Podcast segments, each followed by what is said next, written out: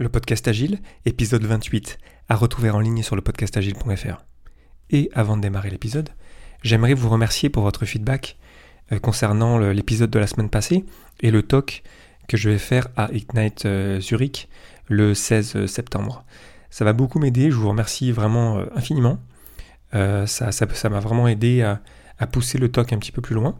Et d'ailleurs, si vous avez toujours d'autres feedbacks, bien sûr, évidemment, euh, et d'ailleurs sur n'importe quel épisode, c'est toujours bienvenu, évidemment.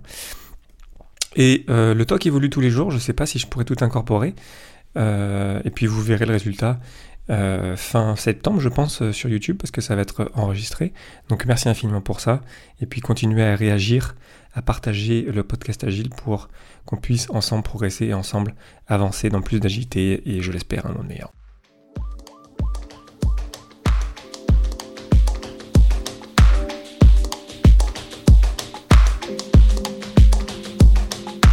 Bonjour, bonsoir et bienvenue, vous écoutez le podcast Agile, le podcast qui parle d'agilité en français. Merci d'être à l'écoute aujourd'hui, je suis Léo Daven et je réponds chaque semaine à une question liée à l'état d'esprit, aux valeurs, principes et pratiques agiles qui font évoluer le monde du travail au-delà. Retrouvez tous les épisodes sur le site web du podcast, lepodcastagile.fr. Aujourd'hui, quelles sont les deux conditions fondamentales à la réussite d'une belle rétrospective de sprint?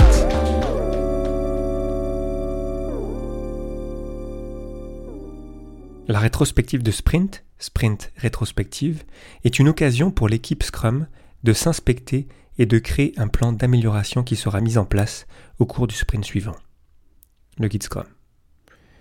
Et pour le coup, euh, même si ça m'est déjà arrivé quand même de critiquer un petit peu ce document, et même si c'est un document évidemment très important, pour le coup de la rétrospective, je pense que le guide Scrum manque beaucoup de, de vraiment ce qu'on a besoin pour réussir une rétrospective de sprint.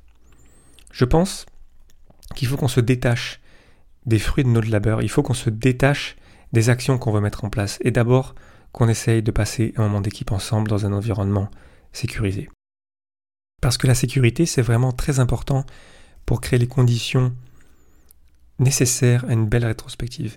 Bien évidemment, la sécurité, euh, le fait d'être dans un environnement sécurisé, pas dans le sens évidemment euh, protégé de, l'extérieur, dans le sens euh, des attaques euh, qui pourraient être physiques, mais c'est vraiment des, des, attaques et puis des, interactions qui peuvent être négatives pour l'humain lorsque c'est pas facile de partager quelque chose. il faut qu'on ait un environnement sécurisé pour permettre ce partage. Donc c'est vraiment la première clé d'une belle rétrospective, c'est de poser l'ambiance en statuant que on a tous fait de notre mieux pendant cette itération euh, le but, c'est pas de charger un coupable, parce que ça pourrait être un réflexe humain d'ailleurs. Euh, il faut sécuriser, fermer la porte, rester entre nous, créer les conditions du partage, peut-être un environnement euh, sympa, peut-être des activités qui soient agréables, qui soient, qui soient fun, qui amènent quelque chose un petit peu de différent, qui soient pas trop sérieuses quelque part. Parce qu'on veut vraiment amener un environnement sain, je dirais, pour qu'on puisse partager vraiment ensuite ensemble. Et d'ailleurs, je vois souvent, et je trouve que c'est euh, bizarre un petit peu et dangereux, c'est euh, que tout ce qui se soit dit dans la rétrospective se retrouve à l'extérieur ensuite. Moi, je pense que si ce qui se passe dans la rétro reste dans la rétro. Donc si vous devez, en tant que Scrum Master, écrire un rapport ou écrire, ok, voilà, on a partagé ça, etc., il faut absolument que ce qui est partagé, ça soit clairement sécurisé dans le sens où, par exemple, seuls les membres de l'équipe aient accès à ces pages sur lesquelles vous écrivez, le, par exemple, le rapport de la rétro. Mais la, valeur de la rétro, elle ne se situe pas ce, dans ce rapport, elle se situe dans l'échange qu'on a ensemble. Donc ce qui se passe dans la rétro reste dans la rétro. Pour le coup, la transparence, ça ferait du mal, parce que si on rendait tout public après coup, dans un monde idéal, je serais assez d'accord que ça, ça, pourrait se faire normalement, mais malheureusement, on, ne vit pas dans un monde idéal, on vit dans le monde complexe. Et donc il faut faire attention, il faut faire vraiment prendre garde à protéger euh, l'image et euh, les échanges qui, a, qui se passent dans l'équipe.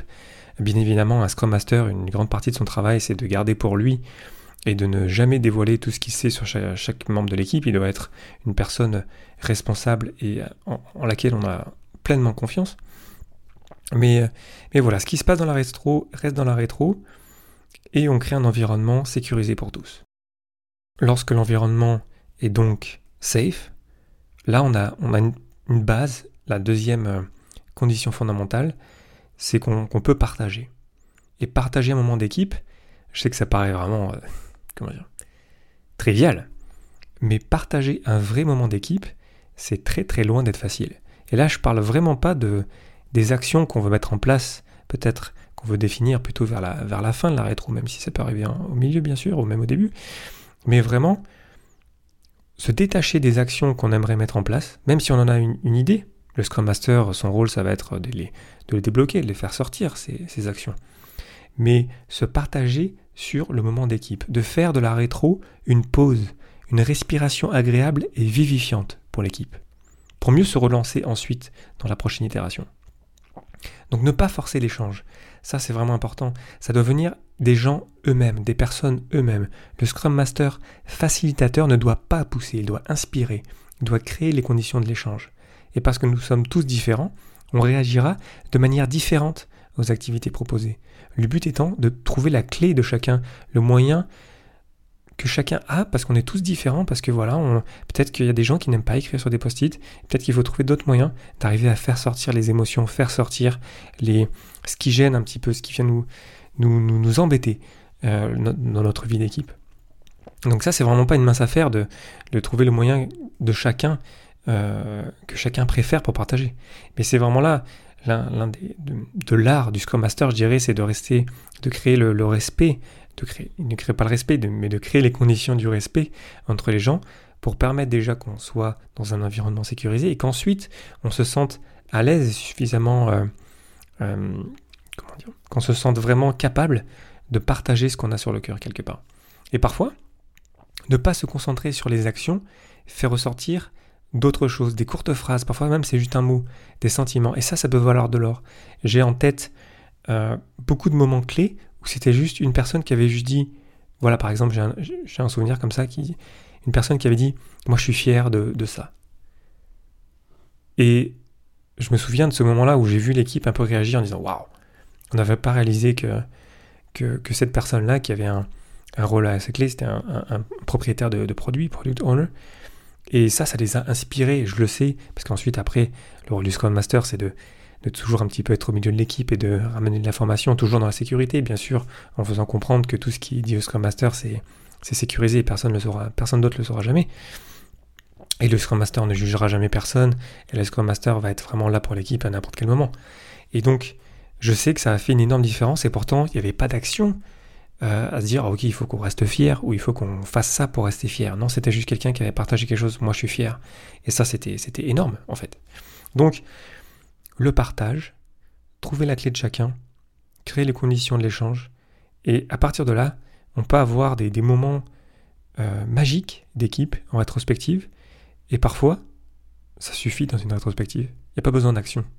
Parce que les gens, le, les personnes, euh, on sait les actions à mettre en place. Il n'y a pas de miracle. Bien sûr, parfois, il faut un peu creuser, mais généralement, dans la majorité des cas, on sait ce qu'on doit faire nous sommes des gens intelligents, on est autour de la table, on a envie d'avancer ensemble dans la même direction, donc on, le sait. Il faut juste arriver à la débloquer, ne pas, ne pas mettre les gens dans un, dans un coin et euh, les protéger, créer les conditions de l'échange, et là, ça va être juste naturel en fait. Et du coup, il n'y aura pas forcément beaucoup d'actions, mais en fait, il y aura plein de petites actions. Il y aura plein de gens qui vont se rendre compte, ah oui, là, ouais, c'est vrai que moi aussi, j'aimerais bien être fier, et effectivement, on peut être fier de ce qu'on fait ensemble.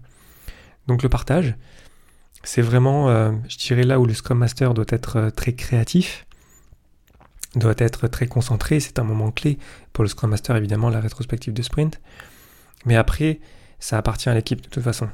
Donc, euh, si l'équipe n'est pas prête à partager, si l'équipe ne n'est pas en, niveau de maturité suffisant, ben, il faut passer peut-être par d'autres phases, peut-être un petit peu plus cadrées pour créer des conditions claires de sécurité et de partage. Mais ça, évidemment, ça dépend de votre équipe. Lorsqu'une rétro est un bon moment d'équipe, lorsqu'on est dans un environnement sécurisé et qu'on se concentre à trouver les meilleurs moyens d'échanger ensemble, là on a de bonnes conditions pour vraiment en profiter. On crée un environnement propice à l'expression et du coup on a envie de revenir à la rétro. On attend la prochaine avec impatience. Ça ne devient pas un meeting un petit peu chiant, un petit peu pas intéressant dans lequel on fait toujours la même chose, ça devient un moment d'équipe, une respiration, un jeu, un moment qu'on attend avec impatience, un moment dont on profite ensemble et un moment qui devient nécessaire pour l'équipe entière. Le podcast Agile épisode 28, c'est terminé pour aujourd'hui. Merci infiniment pour votre attention. N'hésitez pas à le partager autour de vous et pour ne pas rater le prochain, abonnez-vous sur le site web du podcast, lepodcastagile.fr. Profitez-en aussi pour partager votre feedback et poser vos questions auxquelles je répondrai lors d'un prochain numéro. Merci encore pour votre temps, j'espère que je vous aurai apporté quelque chose et je vous souhaite d'excellentes journées et soirées. Rendez-vous au prochain épisode.